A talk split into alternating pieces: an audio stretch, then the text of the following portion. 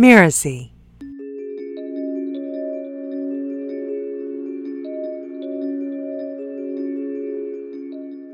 Hundreds of years ago, no one had a choice about their religion. You were born into it and you lived it, and that was it. That, there was no such thing as conversion. I mean, that was really rare. But now we have this opportunity to be no religion, to be spiritual, to be kind of whatever you want to be.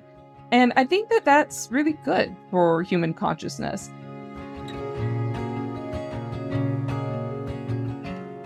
Hello, and welcome to Consciousness Explored, where we delve into the human experience and consciousness.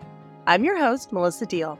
In each episode, we'll dive deep into ways to expand our consciousness and the impact that our understanding of consciousness has on every aspect of our lives. On today's episode, we have Reverend Dr. Katy Valentine. Katy is a spiritual strategist with a deep love for assisting entrepreneurs and leaders on their Christo expansive journeys. She is the founder of Soul Forge Coaching, where she empowers people to unlock their potential through spiritual practices, creating a ripple effect on planet Earth. She holds credentials as a shamanic practitioner and Reiki master, complemented by a PhD in the New Testament and ministerial training. Katy is the co creator of the enchanting CD, Harp Solo and Chakra Grounding Meditation, and she's no stranger to podcasting either. You can find her deconstructing religion on the Heretic Happy Hour, taking people on cool journeys in the Magical Mystical Journeys podcast, and finding the intersection of business and spirituality on Soul Savvy Business, right here on Miracy FM. We'll be right back with Katy's story.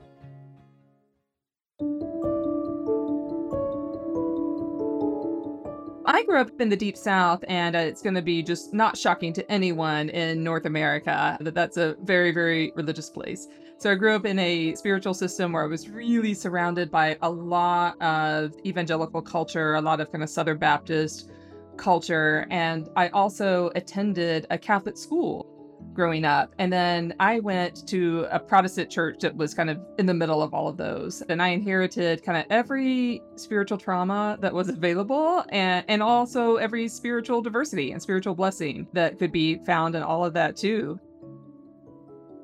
My parents were raised Southern Baptist and they absolutely knew that they did not want to raise a Southern Baptist. They found it a little too restrictive or a lot too restrictive and didn't like the exclusion of who's going to heaven or who's going to hell. Uh, so we were all raised as mild mannered Methodist, and we were super nice and super boring. You stand up and sing your hymn, you sit down, you listen to the sermon. But it, it imprinted on me, I think, a, a, a really deep love for the teachings of Jesus. I saw those very clearly. I saw the power of people to do good, to really feed the hungry, to clothe the poor. That inspired me. I certainly saw that in the nuns who taught me at the Catholic school that I went to. They took the vows of poverty in order to better the world around them, and that left a deep imprint on me. I told my mom when I was little I wanted to grow up and be a nun, and she said, No, honey, we're not Catholic. You can't grow up and be a nun. And uh, I, w- I was right in some senses that I grew up to do a spiritual calling. That just wasn't it. So I was deeply involved in re- religious institutions, youth programs, all of that kind of thing when I was growing up. And then I went to college and studied it some more. I went to a small United Methodist college, and it was smaller than my high school. So we're talking about a very, very small liberal arts college. But it made a very safe place for me to explore some big ideas. There was a good religion department, it had two or three professors in it at the time. So we got a lot of individual attention. And at that time, that's when I was really able to solidify what I thought and wrestle with ideas about things like sexual orientation, which was the topic of the late 90s. I was there in the late 90s. I graduated in 2000. And so I, I, was really given a safe space to explore all of that, to meet people who were different than me, and to be challenged on some of my ideas. I was always good at school and felt compelled to keep on learning and learning more about my first love, which is the Bible so I did something crazy and I went and got a master's in New Testament. And you may think, what can you do with a master's in New Testament? Let me tell you, not a lot. Not a lot. There's not a lot of job openings for people with a master's in the New Testament. But during this master's program, I learned Greek, I learned some Hebrew, I learned what I really loved, which was about origins of the Bible, what its impact is now, and how we deal with that, both the shadow and the light side of the Bible in our culture today.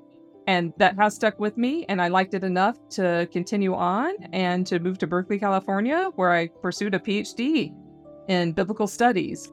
In Berkeley, there's just this beautiful way to be spiritual in the world. And Berkeley is the place to learn about meditation and intuition and chakras. And so I did that on the side. So by day, I was studying ancient languages and in a, in a very rigorous program for my PhD.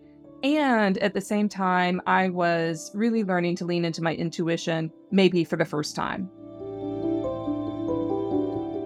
A few years into her PhD studies in Berkeley, Katy had what she calls the year from hell. Nothing was going right, from her academic program to personal relationships. Katy was depleted and decided to do something to feed her own soul. She'd always wanted to learn to play the harp, so she did. Her teacher turned out to be part of a pagan community, which was perfect for Katy's blossoming awareness and continued curiosity. Katy found that learning to play the harp was beneficial for both her academic progress and her personal life. She completed her PhD, got married, and began working on her ordination as a Christian minister. But being put in a box was not Katy's style. I was continuing to explore all of this metaphysical stuff. And I started applying for jobs to teach in small liberal arts universities and I was getting interviews and I was getting some attention, but I wasn't getting hired by any of them. And finally, I, you know, I looked at my husband and said, this is silly for me to look for these positions to move around the country around the world for jobs that aren't going to pay very well. And I said, let me pursue my own business where we can be very mobile and where I can do something that I really like and that really has an impact. So I started coaching Christians on how to be metaphysical in their journey and haven't looked back. And that's emerged now into also working with entrepreneurs on all sorts of different spiritual paths and helping them deepen their spiritual awareness, facilitating space for people to know that they have spiritual allies everywhere, seen and unseen, that can assist them as they seek to make their own impact in the world. We're back with Reverend Dr. Katy Valentine. That's really terrific, Katy. I, I love your eclectic religious upbringing and, and how that informs the work that you do now. It's so helpful, especially for those who maybe didn't have so much openness and opportunity to explore religion and spirituality the way you did. So I'd like to talk more about that, but first, can you tell us how you define, explain, or understand consciousness? This is such an interesting question. I understand consciousness as the state of being awake and aware, or perhaps the state of awakening and increasing our awareness. And I see that both as me as an individual, like who I am, but also who I am in relationship to the world around me, to community, that consciousness is is in fact collective and that when one person grows in consciousness, we have the opportunity to bring others along with us if they want to come along on that ride. Well, I find the evolution of consciousness, since you were just talking about that, to to be very experiential. Like I don't think awareness is something that anyone can grasp through just reading or hearing about it. There have to be moments of personal experience that accompany that growth. How do you feel about that? And do you have any examples of your own to share? I do agree. And uh, one example, it seems so trite, but it seems also really relevant. And then maybe a, a bigger cosmic example after that.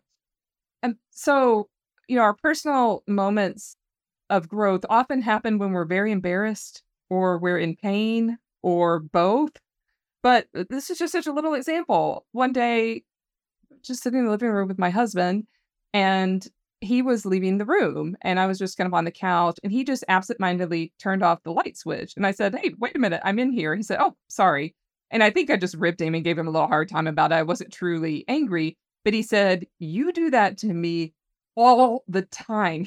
Oh, wow. and he said, You enter rooms and exit rooms as if I'm not in them, like turning lights on and off and just for like forgetting to leave the thing out that I need.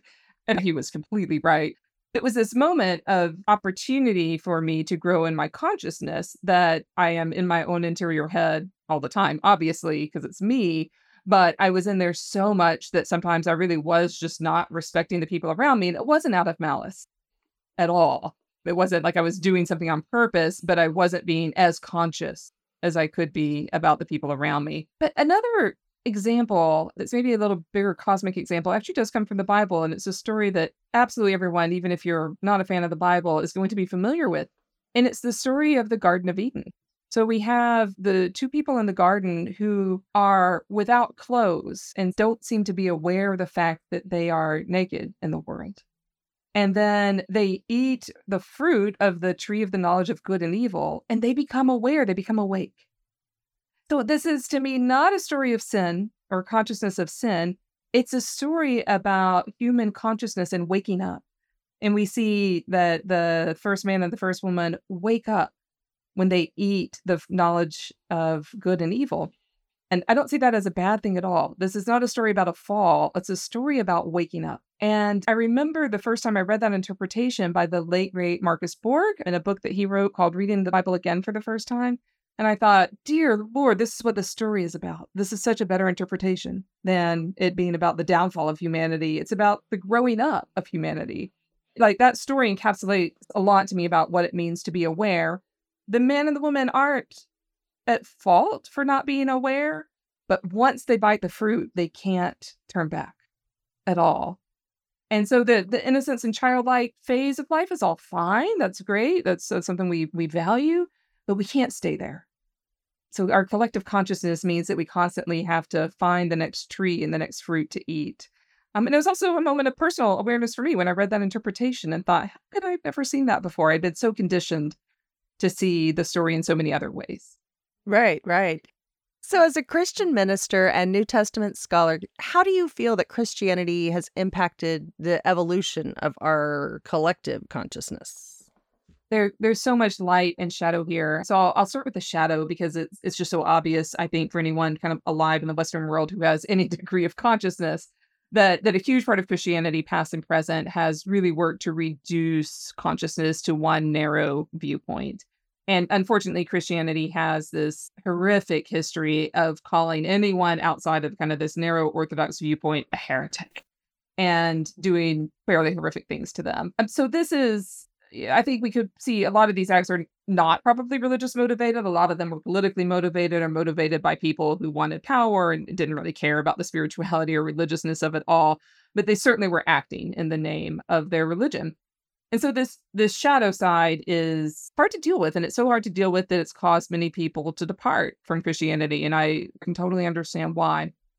But I think on the flip side, there's there's two things there, and one is that these acts of horror have actually catapulted us into an age of not being complacent with religion or with spirituality anymore. People now have choices. Hundreds of years ago, no one had a choice about their religion. You were born into it, and you lived it and that was it that there was no such thing as conversion i mean that was really rare but now we have this opportunity to be no religion to be spiritual to be kind of whatever you want to be and i think that that's really good for human consciousness so it's not that i think the shadow side of christianity has happened on purpose so that we can have this collective experience but i do think that this shadow side has prompted humans um, in the Western world to start looking more carefully at our spiritual choices. And that does have an impact on collective consciousness. I think the second thing with looking perhaps at the, the lighter side of Christianity, light as in shadow and light, there's an aspect of Christianity that doesn't really get a lot of airtime because it's not sexy, it's not loud voices, it's not people that are sort of foaming at the mouth and, and preaching hellfire and condemnation, which is what gets most of the airtime. But it's this idea of justice. And we, in, in theological circles, we call it social justice. And it's this idea that God's justice is also our justice. And that God's justice is to make things right on the earth. And that is about reducing poverty, increasing inclusion, honoring the beautiful diversity of humanity, of caring for the earth, and this is something that a lot of Christians are are very involved in. The idea of social justice is, I think, not unique to Christianity, but it is fairly unique to Abrahamic religions. And Christianity has a tried and true expression of this. And so some some examples of that could be people like Dorothy Day from the past who organized workers and worked for unions she's the founder of the Catholic Workers Movement. She was completely motivated by her faith. It was her faith that enabled her, empowered her to do that. Or people like William Barber today, who has uh, spearheaded the Poor People's Campaign. And so, this idea of human justice being part of God's justice, I think it does contribute to the collective unconscious and the collective consciousness, even when it's unconscious, even when people don't know about it. because these people have worked and been motivated by their spiritual experiences to make the world a better place. And so I think that's one aspect of Christianity that to me is was why I stay. Yeah, I, I like the way you frame that, Katy. I I do want to be clear though on the difference between what you're calling God's justice and judgment, though. Can you expand on that a bit for us? I think mostly we see people's judgment. I'm not sure that we see what we perceive as God's judgment. We see a lot of people labeling their judgment as God's judgment based on a very sort of narrow interpretation of, of scripture and of experience. But my understanding of how God has expressed themselves over the millennia is of one who is always working towards the betterment of humanity. And that means more inclusion and honoring each individual and each collective culture to be exactly who they are. And to me, that is the justice of God.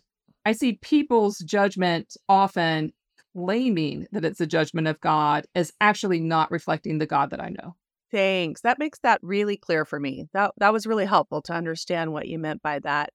And one thing that's always stood out to me about your work is that you seem to embrace faiths other than Christianity. I've just always really admired that about you. And to me, that's a characteristic of expanded consciousness. So, what do you think was the major catalyst, or maybe multiple catalysts, that allowed you to have that kind of expanded awareness and inclusion and appreciation for all faiths, not just yours?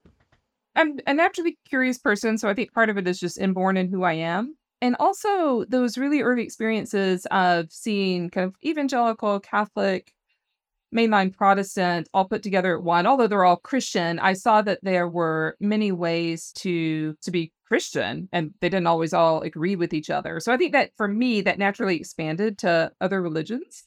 And I have a distinct memory, and I think I was in probably high school, middle school, or high school. I was helping out with our vacation Bible school. And there was a field trip to a local synagogue, to a Jewish synagogue. It's not a huge community. But the kids, because they were kids, thought we were going back in time. They thought we were going back in time to see Jesus in a synagogue. Or like two of the kids did. They were like, oh my gosh, are we going to see Jesus today? No, honey, we're going, we're going to see modern Jews. There's modern Jews. And so we kind of had this awareness that like the Protestant kids didn't know that Jews were still a religion and still a people. And that just that little memory has kind of stuck with me over the years. And when you study the New Testament as seriously as I have, you can't study the New Testament without studying other ancient religions. You just can't. You have to understand ancient Greek religion. You have to understand something about ancient Roman religion. You have to understand something about Near Eastern religions, of which Judaism was embedded. And that gave me an appreciation for how ancient religions were seeking to understand the divine around them. And so Christians exist in these small pockets among ancient pagan religions. And so when you think about a tiny community of, let's say, maybe 20 or 30 people surrounded by a culture that is very, very different, you have to understand that culture to understand why they're doing the things they're doing and why they're writing the things they're writing and what was required of them to shift from being a pagan to being a Christian. Like, why are they doing that? And so that question of why would someone make that choice is endlessly intriguing to me. Endlessly intriguing. And then I find out that a lot of ancient pagan small groups looked a lot like ancient Christian groups. They had requirements for dress, they had sexual renunciation requirements, they were very careful about what they ate. That looks a lot like our early Christian monasticism.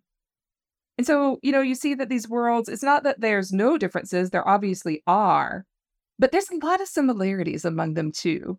So, this idea of Christian exceptionalism is just silly. It's just silly. Christians were one group embedded within an ancient context. I think it's helpful to understand that ancient context.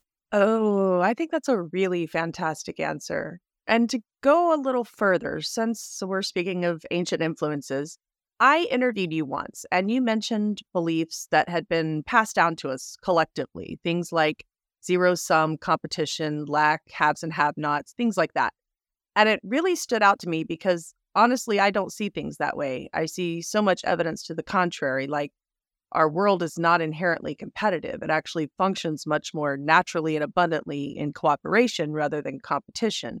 But those beliefs are really so deeply embedded and pervasive can you expand on that a bit from your perspective? Yeah. Roman, ancient Roman culture, it's not only the Romans, but the Romans inherited it, is this idea of like zero sum. So if I don't have honor, not as much as I want, but someone else does, in order for me to gain it, someone else has to lose it.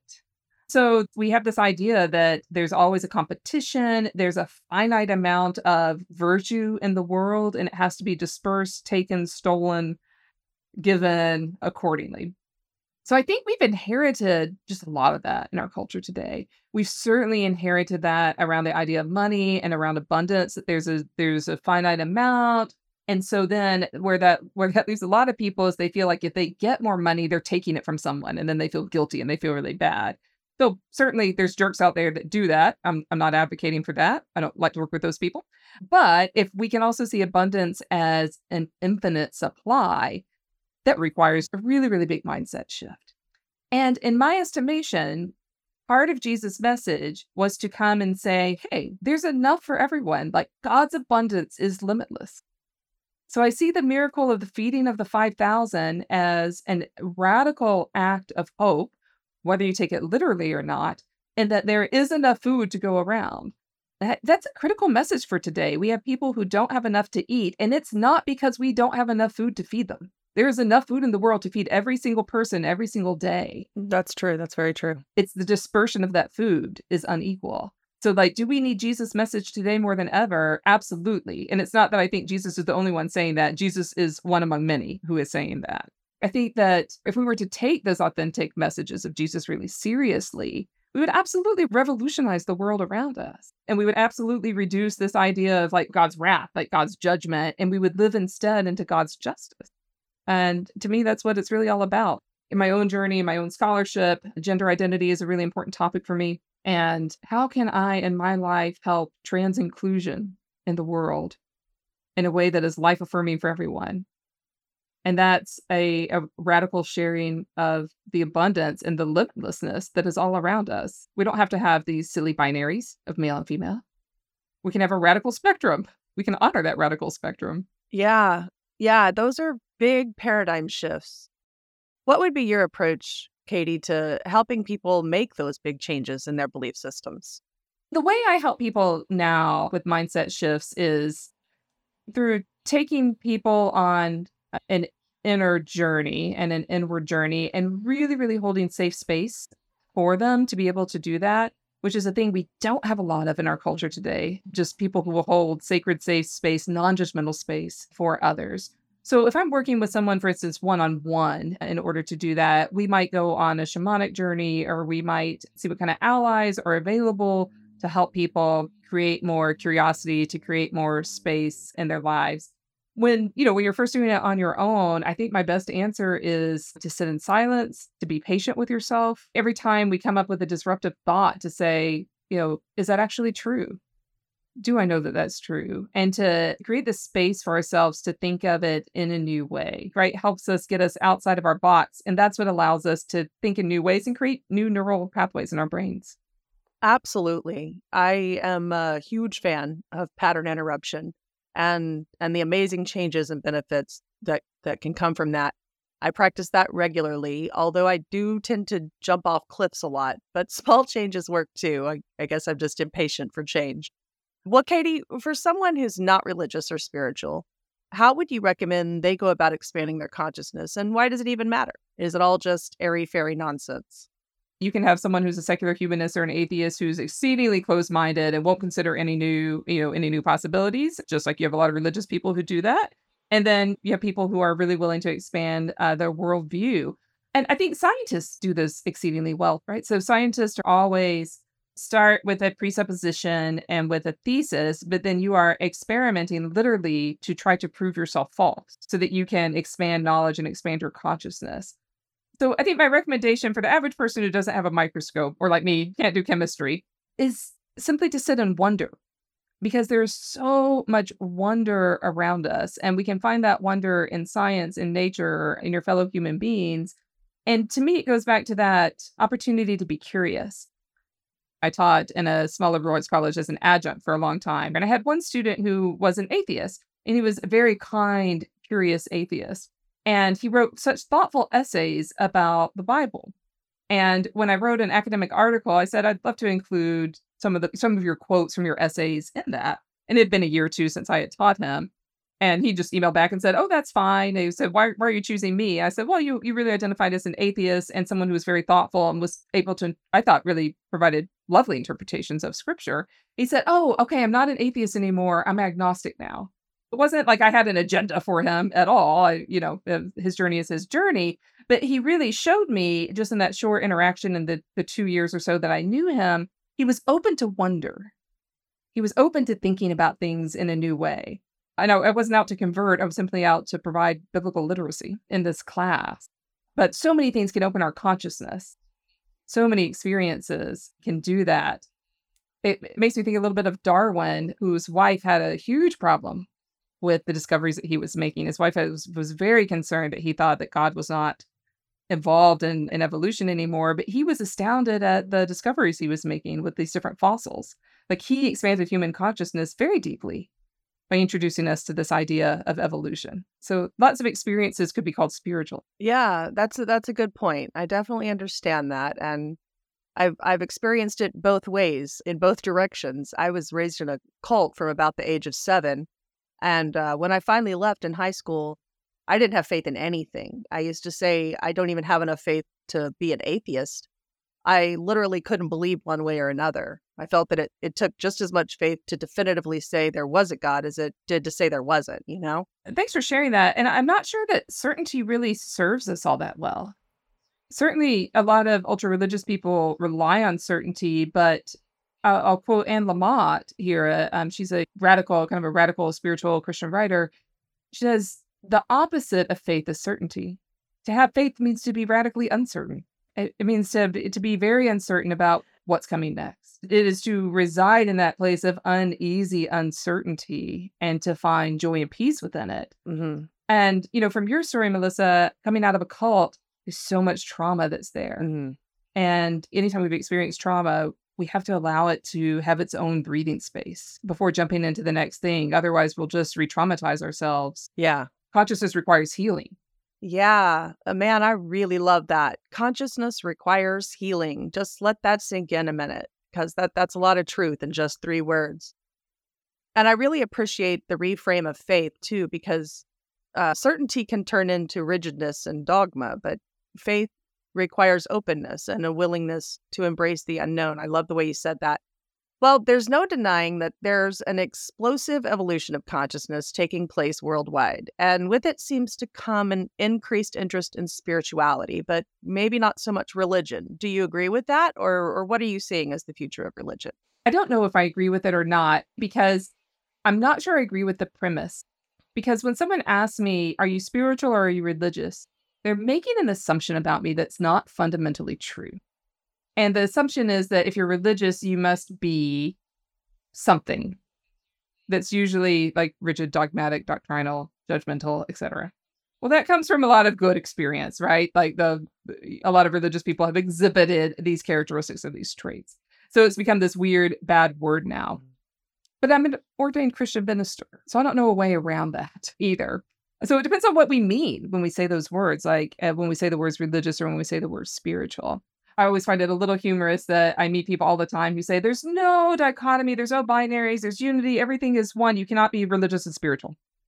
I find it really just hard to answer the question. But evolution of consciousness, I'm all about, and people call themselves spiritual but not religious. That's fine. I have no problem with that. But what is the future of religion? Well, this is where that kind of faith means being uncertain comes in really, really handy. I do believe that, at least in the United States and in North America, and in some degree in the Western world, this weird, damaging, toxic combination of nationalism and faith and capitalism are going to come to a crashing halt. When it does, when that happens, we're in late stages right now, I believe. When those fall, we will be left with people who we might call religious who embody more of the authentic messages of their religion, especially in Abrahamic religions. I guess that's my hope. Maybe it's a naive hope, but that is my hope. So I think within Christianity, churches will be smaller, but more authentic. And I think we'll see smaller, a smaller groups of people who are true community. So within Christianity, we're in the middle of a second Reformation now, and no one knows what that is going to turn into, le- least of all me. Yeah, I like that forecast. I like it. Very nice. And for you, what is the connection between energy, spirituality, and consciousness? So for me to be spiritual is to be attuned to the energetic and the unseen world around me. And I don't mean unseen only in terms of God, but also in terms of actual energy of the, the those beings that I call spiritual allies. And the more I am aware and attuned to that invisible reality, the more opportunity I have to grow in consciousness. So I work with a lot of people who think if they can just find the right crystal or they can just identify their angel or meet a guide, that all of their problems will be solved all of that's going to create more problems if we're not growing in consciousness. And so for me, there has to be a chain reaction. And in order for us to expand spiritually, we have the opportunity to expand in our energetic awareness. And then we also have the uh, opportunity to expand in our consciousness. If you do one of those three without the other, they're going to be way, way, way out of balance. So I meet a lot of people who are, for instance, very attuned to energy, super attuned to energy. They can't discern any of it because they haven't grown in their consciousness and their their spirituality might be pre-programmed for fear. And so they're they're way accelerated in this like attunement to energy, but it's not actually benefiting them. In fact, it's probably harming them. That's a really good point. And so these three are tied together. We have to be, I think, conscious to all of them. And when I watch people maybe grow in their kind of spiritual journey, but then they don't get attuned to the energy, they might get overwhelmed with their spiritual journey, or it might turn only into a head exercise because they're not in tune with their heart, they're not in tune with the energy that's around them.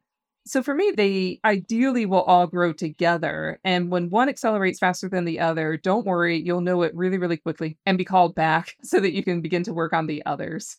Oh, yes, ma'am. Called right back. Definitely. More words of wisdom from Katy. Well, to wrap this up, what is one thought that you'd like to leave listeners with that relates to the concept of exploring consciousness? you have to listen very deeply to your own soul, to your own spirit in this journey, because your soul and your spirit, whatever it is that you call that part of you that is eternal, is always having your best interest at heart. Always, always, always. So if your soul leads your way, your consciousness will expand. And that when our consciousness expands, we get to know more of the mind and the heart and the soul of God and that kind of ultimate the ultimate consciousness exploration will always lead us to the point of our journey that we need to be on so let the soul go first and we can follow it that's beautiful that's beautiful. I love that. I am so grateful that you could join me today and for sharing your your gifts and your expertise and your stories and where can people find out more about you and reach out to you? So the easiest way to find me is at soulforge.org, S O U L F O R G E coaching. And from there, you can find freebies and connect with me and see what's going on. And yeah, I would love to hear from everyone. Terrific. Thank you. And we'll have all that information in the show notes, of course.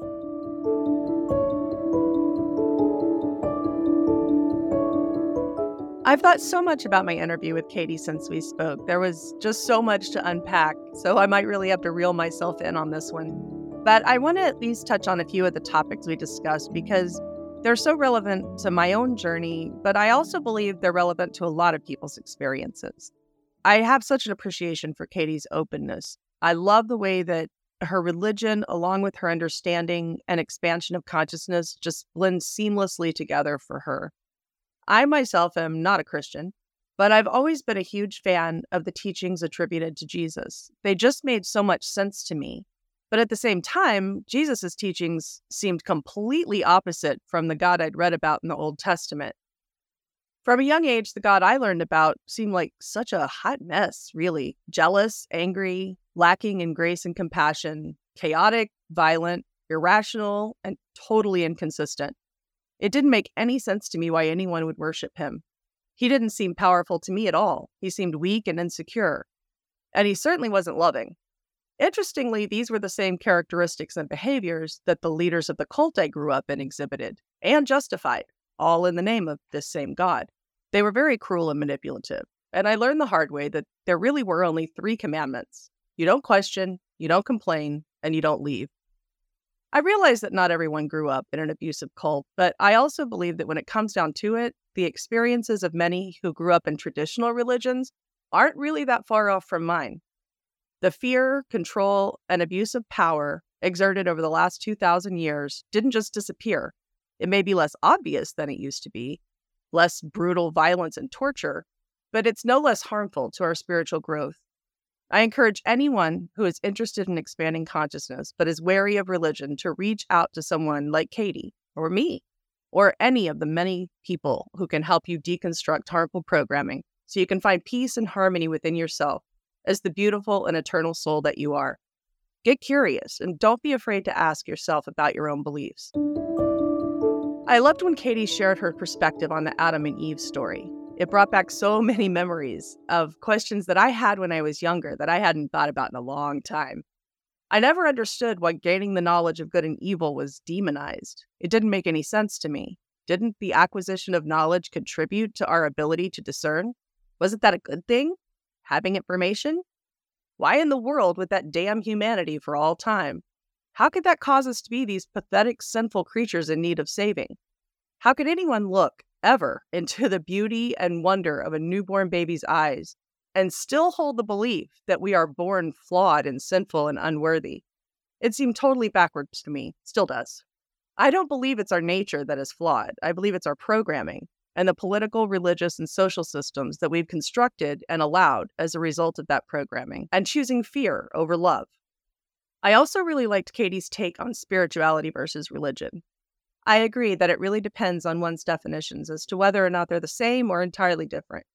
I also agree that there are plenty of people whose spirituality includes dogma and exclusion. So, again, knowledge and discernment are important for us to individually define these things for ourselves. For me, the words spirit and energy are synonymous, but the words religion and energy are not. So, being spiritual for me is not something you acquire or practice or become. It's just something that you are by default. We can't not be energy. But religions are belief systems that we structured for various reasons, some helpful and some detrimental. Energy is something we don't know as much about as we think we do, but that's where curiosity comes in. Katy made so many references to her own innate and unquenchable curiosity, which I totally relate to. I believe that curiosity is literally divine, as in actually a quality of divinity itself. There should be nothing that we're afraid to be curious about, and nothing threatening about curiosity of any kind. It is the first and most important requirement for expanding consciousness. I left the cult in high school and moved out on my own. I wasn't curious for a long time because I had learned that curiosity wasn't safe. And while I didn't believe that it was of the devil, it was still some pretty deep programming. Eventually, I couldn't ignore it any longer. I dove into studying many different religions, including Buddhism, Hinduism, Catholicism, and various Protestant religions. I read books for and against religion, books exposing religious hypocrisy, and even some on mysticism. I studied cults, evangelical churches, and megachurches. It was incredibly cathartic, and I didn't feel so isolated in my experience. Later on in life, as I talked about in episode two, I read a book that my best friend gave me called The Shack.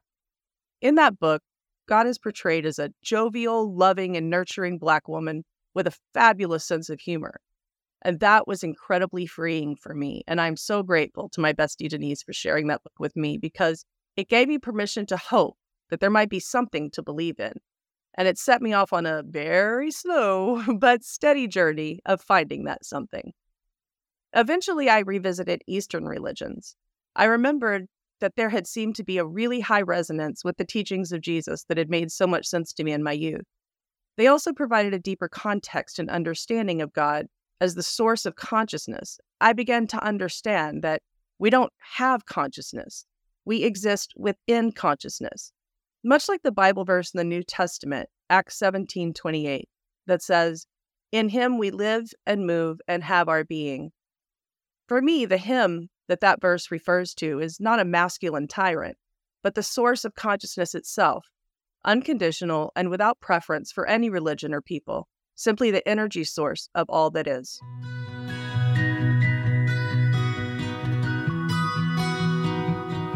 Thank you for listening to Consciousness Explored.